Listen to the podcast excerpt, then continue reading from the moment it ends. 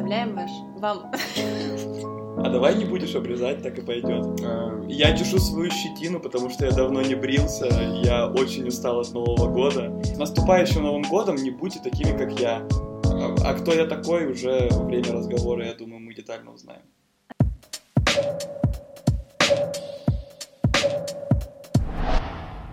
Всем привет, это Ася и Лера, и мы представляем вам наш второй выпуск подкаста. И в наших гостях Никита. Пожалуйста, поздоровайся и расскажи о себе. А, привет. Я, я, я не ожидал, что нужно уже говорить что-то о себе. Я думал просто, типа, поприветствоваться. Мне 24. Я телец по гороскопу, если это кому-то важно. А, это был мой год, получается, 24 года. Ладно, а, мне 24 года, я в этом году закончил магистратуру, и последние два с половиной года я работал в университете, Дальневосточном федеральном университете, а, занимался помощью внутри аппарата проректора по учебно-воспитательной работе. Кому помогал, зависело от проекта и от ситуации, иногда, возможно, помогал просто сам себе, иногда зарплату получал, иногда помогал сотрудникам университета как-то, может быть, облегчив их жизнь, иногда, надеюсь, помогал студентам. Можно какой-нибудь самый крутой, наверное, кейс помощи за время работы? Студентам, себе или сотрудникам? Наверное, студентам. Uh, я не знаю, насколько это помощь или меня возненавидят, но я тот человек, который отвечаю э, в университете за цифровое портфолио. Та система, благодаря которой бюджетники получают повышенную стипендию, я считаю ваши баллы. И рейтинг тоже я считал, то есть формулы в Excel вписывал я, и тем людям, кто сидит в комиссии, какую-то вот эту вот экселевскую mm-hmm. табличку с распределением баллов тоже я кидал, и уже комиссия решала, что с этими людьми делать. Помогал коллегам с программой поддержки талантливых и мотивированных студентов ага. периодически. А, весной открыл даже небольшой какой-то кабинет помощи, куда можно было обращаться с любым вопросом, если ты хотел что-то делать, но не знал как, и ты не знал, что хочешь делать, но хочешь делать просто хоть что-то, дайте мне направление.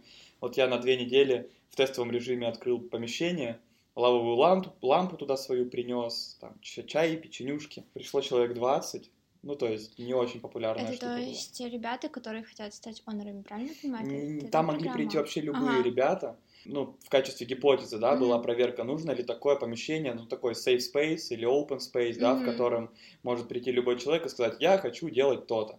Это отчасти связано, похоже на ASAP в mm-hmm. какой-то степени, но не обязательно, потому что, ну, ASAP я не знаю детально, но вряд ли он отправит студента ну, в лабораторию куда-нибудь. Он, скорее всего, скажет просто «давай сами это сделаем».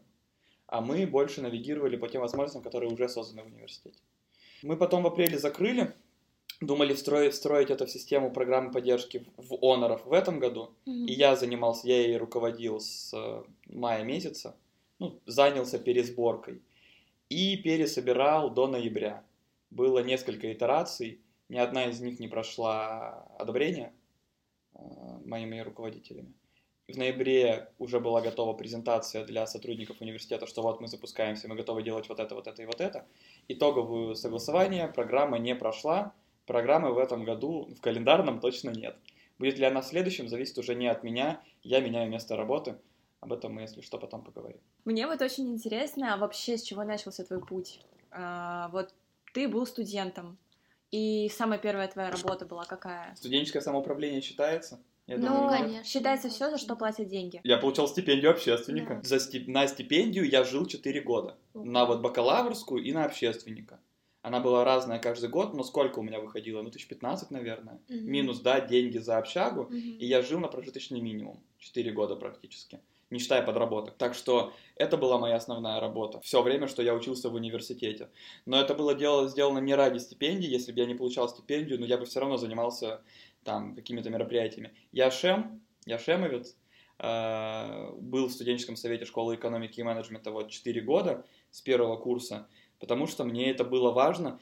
Там, мне казалось, я бы смог получить те самые управленческие навыки, которые я бы хотел получить, но которые я бы не мог получить.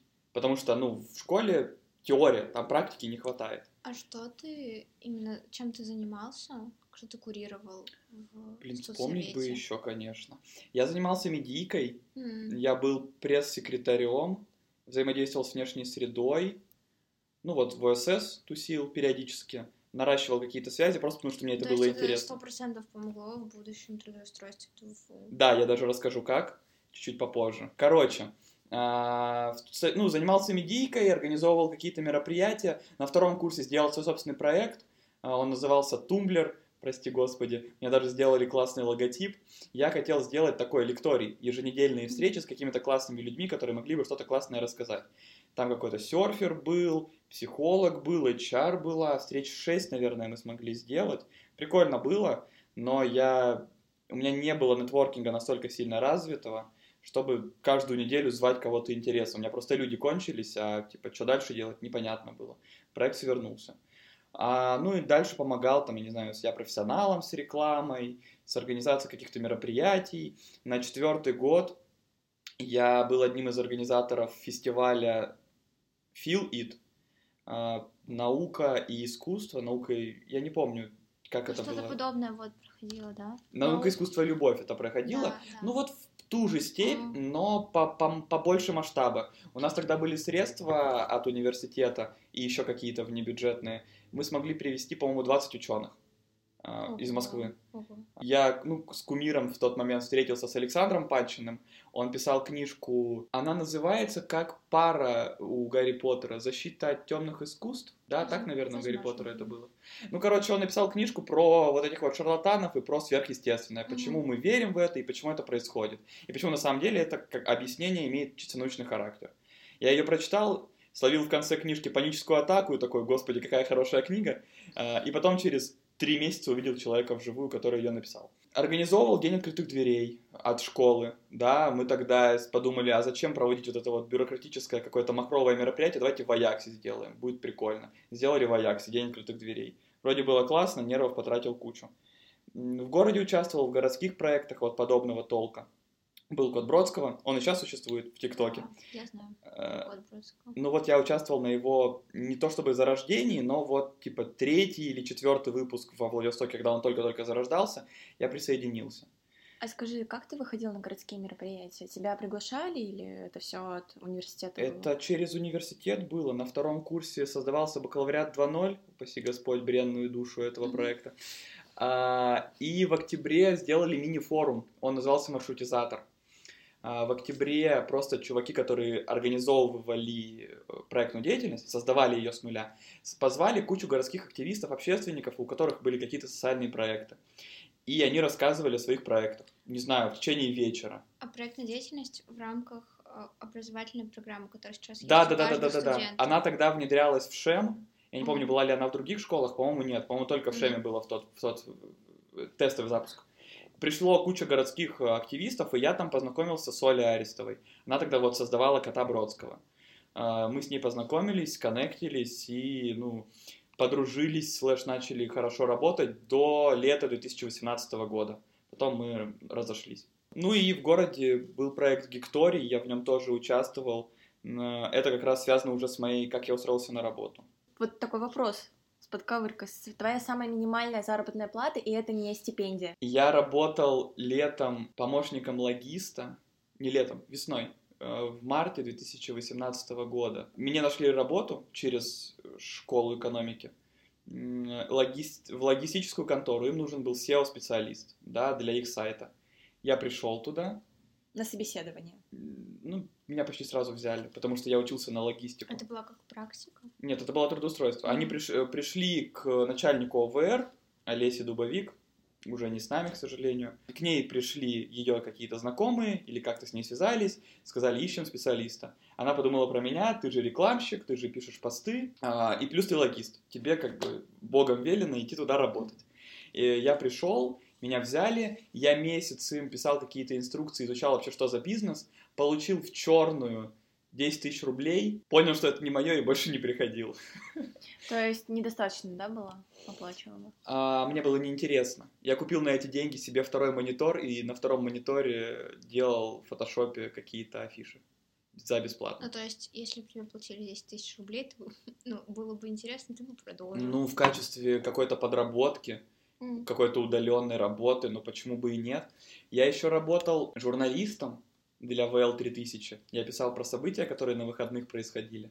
Но я не помню, сколько я там получал. Это очень интересно. Ты учился в ШЕМе на логиста и, и занимаешься, журналистикой занимался. Ну, медийка, я, да. я не журналист, да, у меня SMM, не хватает SEO, вот это вот. Ну, а потом я вообще начал работать в образовании. Мгм. А магистратура у меня международные отношения. Да. А сейчас я устроился на работу аналитиком в компанию, которая разрабатывает программное обеспечение. Пути человека А- в современном мире неисповедимы. Это самообразование как-то помогает или просто ты настолько разносторонний от природы, как ты считаешь? Я не знаю, разносторонний я человек или нет.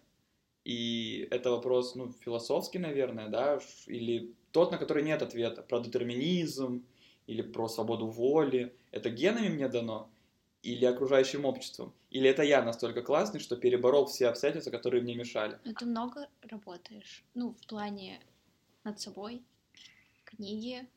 Книжки я читаю, сейчас продаю те, которые прочитал. Ага.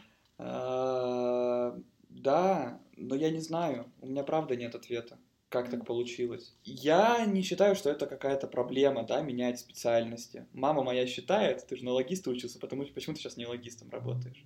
Я думаю, что это как раз-таки больше меня красит как человека, который быстро обучается и готов менять сферы в этом изменяющемся мире с изменяющимися индустриями. Мгм. То есть, смотри, это же можно назвать преимуществом молодого поколения, то, что Сто они проц. мобильные и более такие л- легки на подъем. Такое ощущение в итоге складывается, что молодое поколение сейчас знает ну, много по чуть-чуть. Это тоже есть проблема. Я сам завидую тем людям, которые обладают профессией и могут реально руками что-то сделать.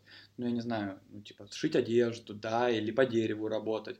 Ну, вот там, даже свечи ты там какие-то делаешь, или просто безделушки какие-то, которые продаешь на маркетах. Это то, чем я реально хотел бы обладать, но я не знаю, чем бы мне хотелось заниматься. Вот таким ручным трудом. И я завидую. Является ли это проблемой?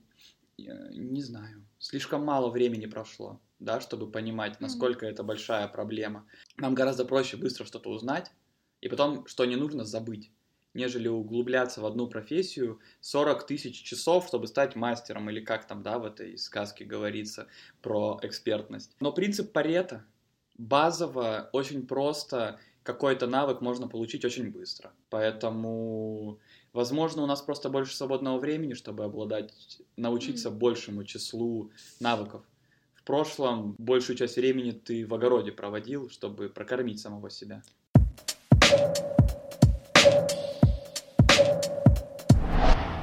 Расскажи, какие, сколько собеседований в твоей жизни было, как ты их проходил и какие у тебя были трудности? В ДУФУ я собеседовался с первого раза и сразу прошел, но это как раз история про то, как я легко попал на работу, связанную с общественной деятельностью. Много собеседований я проходил вот сейчас, в ноябре-декабре этого месяца, когда начал искать другую работу. Там собеседований было. В компании, наверное, 20 точно было. И, соответственно, несколько встреч в каждой компании. Одна-две.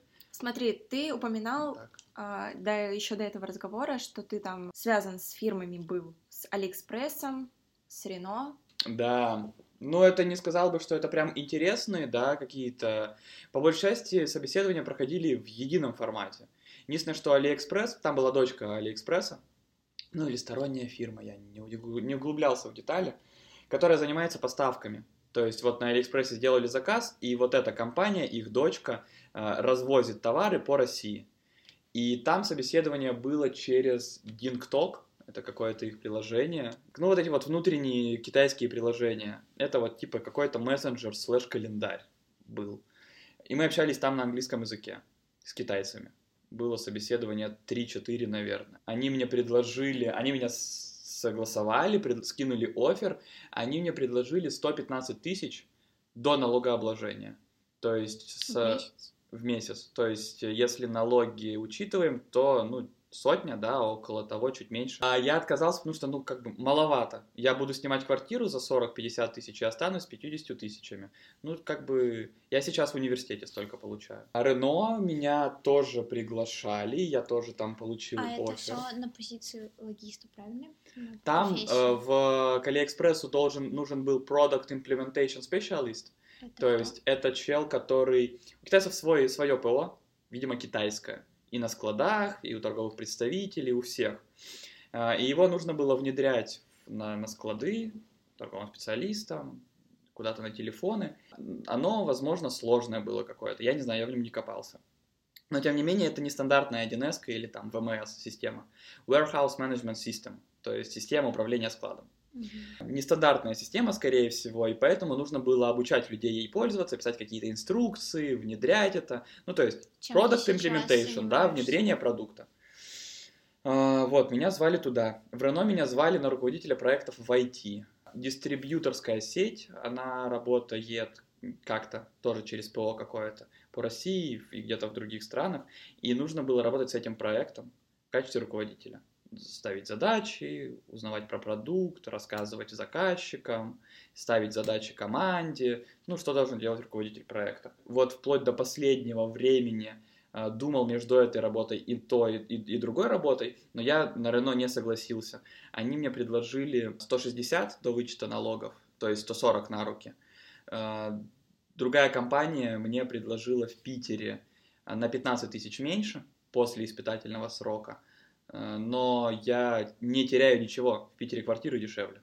И в Питер мне как будто эмоционально стабильнее, эмоционально комфортнее, потому что там друзья но в Питере менее классно звучащая должность. Если в Рено был руководитель проектов в IT, то туда, куда я иду, в компанию Гротем, а, там просто аналитик. Но я, это то, чего я в какой-то степени искал, научиться в ПО, узнавать, как вообще система работает, какие там слова вообще используют. Я вообще, ну, мало что знаю сейчас про систему э, работы с айтишниками кроме каких-то базовых концепций, там, спринтов, waterfall или agile. А этому ты далее. сам научился, потому что ты сейчас... Да, у меня книжка по agile лежит на полочке. И Читаю книжку, в интернете смотрю, ну что-нибудь такое, то, что было интересно. Ага. Да, но менеджмент везде одинаковый. То есть управление проектами или управление процессами, две разных системы, ну, они, под, они, их можно использовать в разных сферах. В мебельной, в мебельной деятельности или в студенческом объединении. Поэтому я это читал и пытался образовываться, чтобы быть более классным специалистом в принципе. И сейчас просто пытаюсь полученные навыки применить в ту сферу, в которой я на данный момент мало что знаю.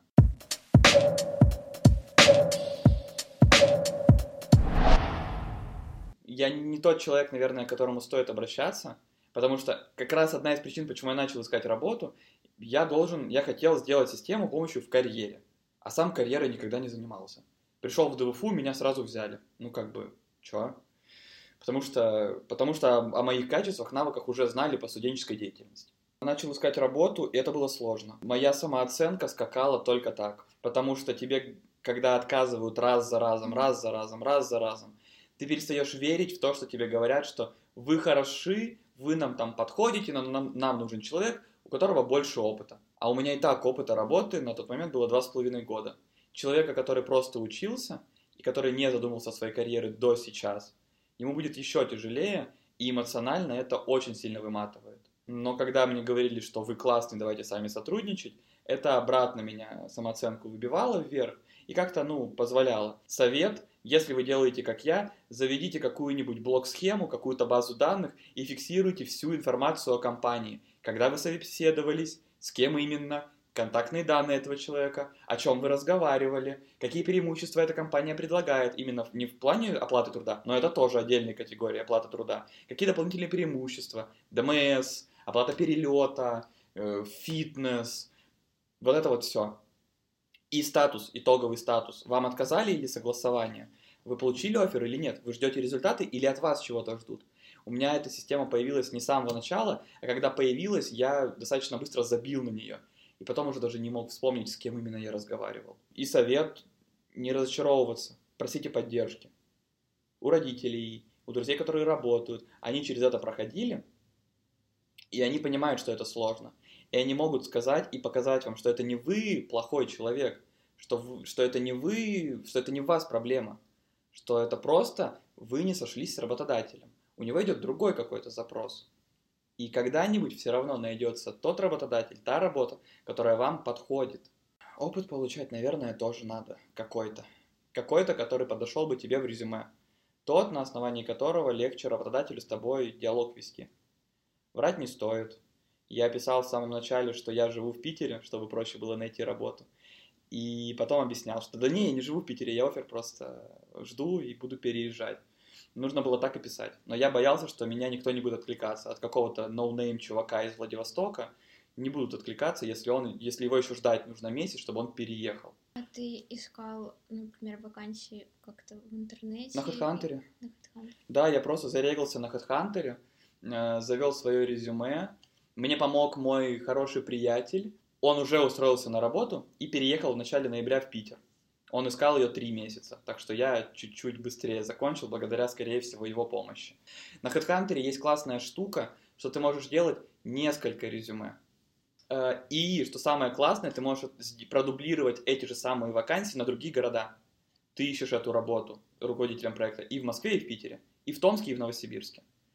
И ты таким образом, вот веерным решением, э, больше охватываешь компании. Потому что они просто по фильтрации смотрят. Нам нужен специалист московский, который находится вот в таких категориях знаний и они просто смотрят. У некоторых компаний есть уже нейросетки. Для, ПО, для программистов они так делают. Просто нейросетка, которая по ключевым словам высматривает резюме и говорит, вот этот нам подходит, этот не подходит. И уже HR принимает итоговое решение, брать человека, которого нейросетка посоветовала, или не брать. Поэтому нужно смотреть, да, критерии отбора этой компании, наверное, вот такой совет. Но я этого не делал. А, у HeadHunter интересная геймификация, и она меня поддерживала. Они пишут, что на каждые 10 откликов моих только один э, получает ответ от компании. То есть подайте 10 вакансий, подайте 10, 10 раз на какую-то работу, чтобы вам хотя бы один раз откликнулись. Мне откликались чуть чаще, но это поддерживало твой стимул, и было видно, сколько раз ты типа, вел компанию.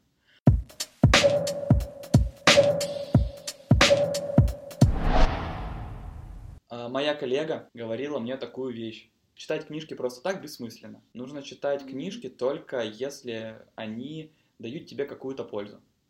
Ну, а есть книги, которые отзываются прям в себе, вот которые ты вот так по щелчку пальца назовешь? Те, которые я отрефлексировал. Те книги, с которыми я вот сидел прям с ежедневником и фиксировал основные мысли. Вот. Я пытался так делать со всеми. Ну, это в основном научпоп или то? Это научпоп. Я когда поступил в универ, я перестал читать художественную литературу. Mm-hmm. Мне очень понравилось, я прочитал ее в начале осени краткая история мысли. Люк Ферри, по-моему, его зовут Ферри. Это про философию. Это вводная книжка по философии, которая тебе по полочкам раскидывает, что зачем шло. От э, Древней Греции к христианству, к новому времени, к детерминизму и к современности. По-моему, там такая классификация идет. И очень классно, потому что философия, по идее, учит тебя мыслить, учит тебя думать. А мышление как раз и есть, это один из главных навыков, который нужен при устройстве на работу. Мышление, критическое мышление и обучаемость. Я учился в МАГе не для того, чтобы стать международником, а для того, чтобы переключиться профессионально на какую-то другую деятельность и научить самого себя быстро учиться.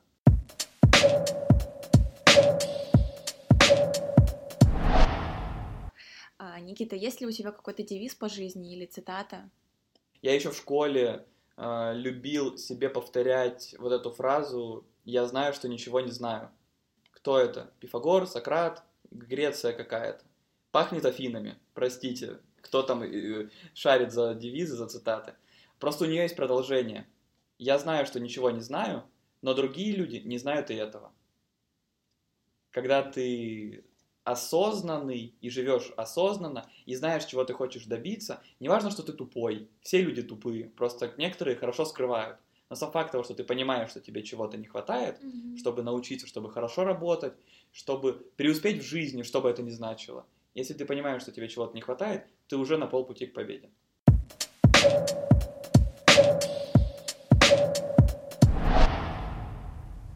Никита, спасибо большое за интересный разговор, за множество полезных советов. Э, и пока-пока. Пока. Было очень приятно с вами пообщаться, на самом деле. Есть чувство, знаете, того, что я хотел бы рассказать гораздо больше, и у меня по жизни, наверное, такой запрос идет, я всю жизнь хочу снимать какие-то образовательные видосы или тиктоки или еще что-то, и делиться вот этим вот наггетсом мудрости а, с другими людьми, но никак не получается. Поэтому, если я заведу ТикТок, пожалуйста, в описании положите, пожалуйста, ссылку. Или на телеграм-канал, или на инстаграмчик, ну, в общем, на что-то. Я буду вести, я обещаю, я уже пообещал у вас в подкасте. Отлично, тогда, Никита, до встречи в Питере и ждем твой ТикТок. И на этом мы завершаем наш подкаст. С вами были ведущие Ася Сафонова и Лера Николаева. Следите за нашими выпусками в телеграм-канале Асап Работа. Слушайте на учебе, работе, в автобусах и такси, а также делитесь ими в социальных сетях. Всем пока-пока!